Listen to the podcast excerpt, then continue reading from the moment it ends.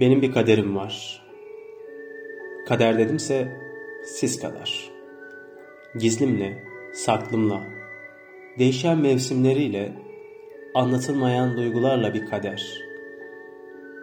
Yolun yürünesi olması meselesi de değildir bir bakıma bu. Bazen yol sen yürüyorken belirir. Bugün ayakların yere basabilir. Yarınsa toprak altından çekilebilir.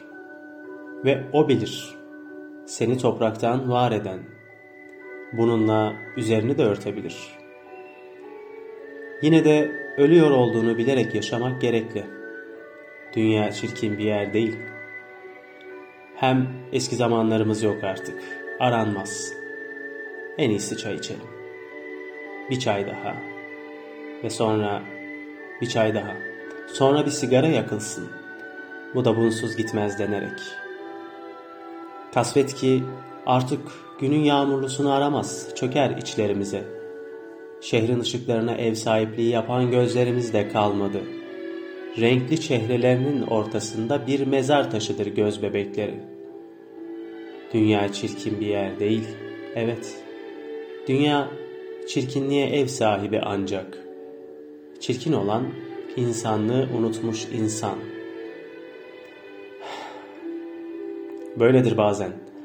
Pek çoklarının korktuğu, çekindiği, tedirginlikle karşıladığı soğuk bir gecede bir annenin her zamanki öğütlerini kulak ardı edip sırtına bir şeyler almadan ve de aldırmadan bu duruma sessiz ve sessizliğin bozulacak huzursuzluğuyla içinin üşüdüğünü çok sonraları fark edeceği bir anda derin düşüncelere de dalabilir insan. Fakat bu bir yerde iyidir de. Sırtını dayayacak bir yer bulabildiyse özellikle üşüdüğünü unutturacak kadar düşünmek iyidir. Bir de benim sanıyorum çirkin olan. Yoksa bu kalbimdeki boşluk neden bu kadar ağır?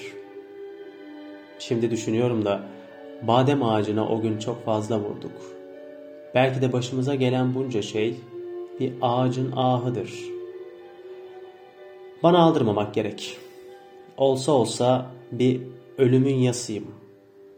Yaşanmışlık ve çürümüşlüğün ardında kalan bir anı.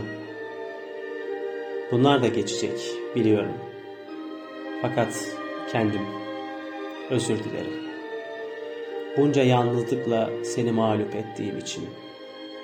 Bakalım yaşamın hangi gölgelerinin altında geçecek?''